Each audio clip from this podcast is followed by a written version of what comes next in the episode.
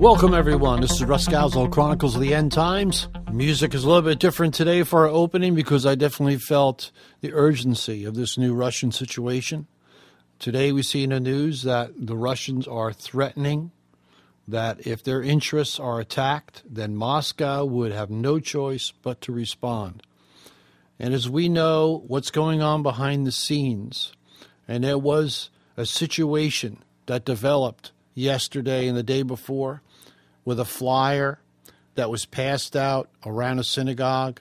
Thousands of them were passed out saying they wanted the, all the Jews to register and pay so much to register. And it turned out to be, they say, a hoax. Even one of the rabbis says it was a hoax. But why is this so scary? Because Russia has a tremendous history, a long history of persecuting the Jews.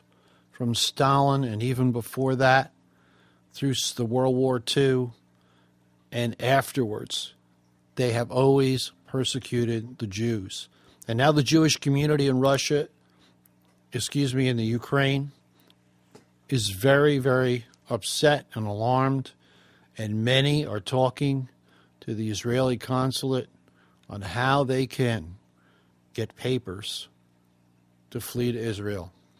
A Holocaust survivor, Sam Pivnik, is quoted as saying Jews have no place in Ukraine because nothing has changed. And as long as Jews remain there, nothing will change. They had no business staying there in that country after the atrocities of 1939 to 1945.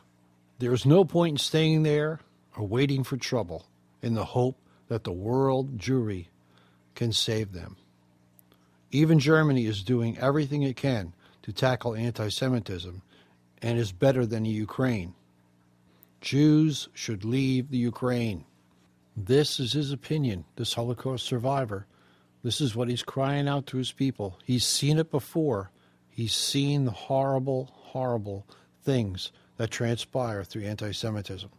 Israel and the Jews are the timepiece in prophecy. We've talked about it so many different times, but it cannot be emphasized enough. Ezekiel chapters 38 and 39 declare that there's going to be a war, and this army is going to come from the far north. And if you look at a map of Israel and you put it right on Jerusalem and you draw a line to the north, it almost directly crosses Moscow, that line to the north. This is the great bear. This is the great army that Ezekiel is talking about. Let's take a quick look at verse 1 of chapter 39. And you, Son of Man, prophesy against Gog, and say, Thus saith the Lord God, Behold, I am against you, O Gog, the prince of Rosh, Meshech, and Tubal. And I will turn you around and lead you and bring you up from the far north and bring you against the mountains of Israel. Then I will knock the bow out of your left hand and cause the arrows to fall out of your right hand. You shall fall upon the mountains of Israel, you and all your troops and all the peoples that are with you. What an incredible, ominous prophecy and picture that Ezekiel is painting. Russia has these designs to move forward. They're going to move forward and they're going to find a way to get through and invade the rest of the Ukraine. And from there, they will regroup. And in a very near future, they will invade Israel with their Arab cohorts. If you know anything about history, all the recent wars that have taken place of the last 40 years or more, all the equipment has been supplied by Russia. Russian tanks, Russian planes, Russian guns, Russian ammunition. But this time around, because they've all failed in the past, Russia is going to lead it themselves. And this is exactly what Ezekiel says. Russia will be the leader. He will be the one to say, "Okay, let's we're going to take charge. You guys come around us and follow us. We all have the same agenda. We all have the same goals. The signs are all around us. What will be the timing of this war? Only the Lord knows. But we see now that we are living in very dangerous times. The U.S. is now going to send paratroopers into Poland. and the other surrounding nations. Equipment, jets. This is a very dangerous, dangerous move. We can't just sit by and do nothing as a country, and I certainly understand that. But we need to understand what is happening here, and it's going to happen quickly. Russia is feeling strong. Some of the major oil companies, from BP to Shell, have not just stayed the course in Russia in the recent months, but many have essentially doubled down on their oil and gas investments there and built an even closer ties with the Russian energy firms. Taken together, these deals could send billions of dollars flowing into the Russian economy just when the Obama administration is trying to put the squeeze on them. Folks, it's not a surprise, right? Greed and money runs this world. So, what's the answer? What should we do as Christians at this time? We should be praying. We should be praying for Israel, praying for their salvation, and we should definitely be involved in some type of outreach with our church or fellowship, something where we are involved in or we give to that reaches out to the community around us to show them the love of Jesus Christ because the days are quickly approaching when he will return. And many, many have been preaching about this for decades. But we cannot become numb to it, especially now when we see such things that are happening.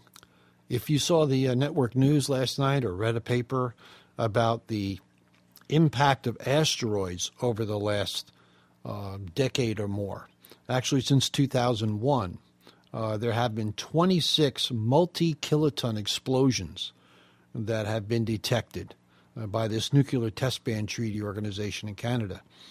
And they see that so many more of these asteroids are hitting the Earth. Now, the Earth is mostly water, as we all know, the big oceans that we have, and it is mostly water. So a lot of times they go into water or they go into uh, wastelands, or deserts, or wilderness areas uh, where there is still a lot of land. When you look at the populated world and you look at these great tundras uh, that still exist with very little population. So there hasn't been any real devastating city killers, as they call them. But many believe that it's just blind luck that they haven't hit a city yet. But we know better. We know it's the grace of God. Why in the world do we continue to thumb our nose at God as a, as a country and as a world, as a people, this earth, and not understand and appreciate how much he saves us from, and how His grace protects us, even though we are a corrupt people. It is amazing. And when you think that 26 of these uh, multi kiloton explosions that have been detected were between 1 and 600 kilotons. You say, well, you know, how do I, what's that about? How do I measure that? Well, the atomic bomb that destroyed Hiroshima in 1945 had an impact of 15 kilotons.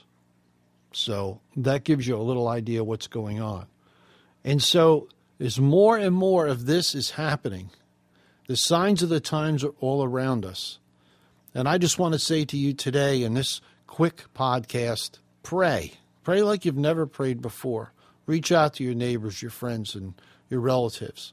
And we don't have to preach them into the ground, but we just have to love them and show them the love of Christ and ask God to give us opportunity to share His word with them and maybe invite them to our fellowship wherever we go.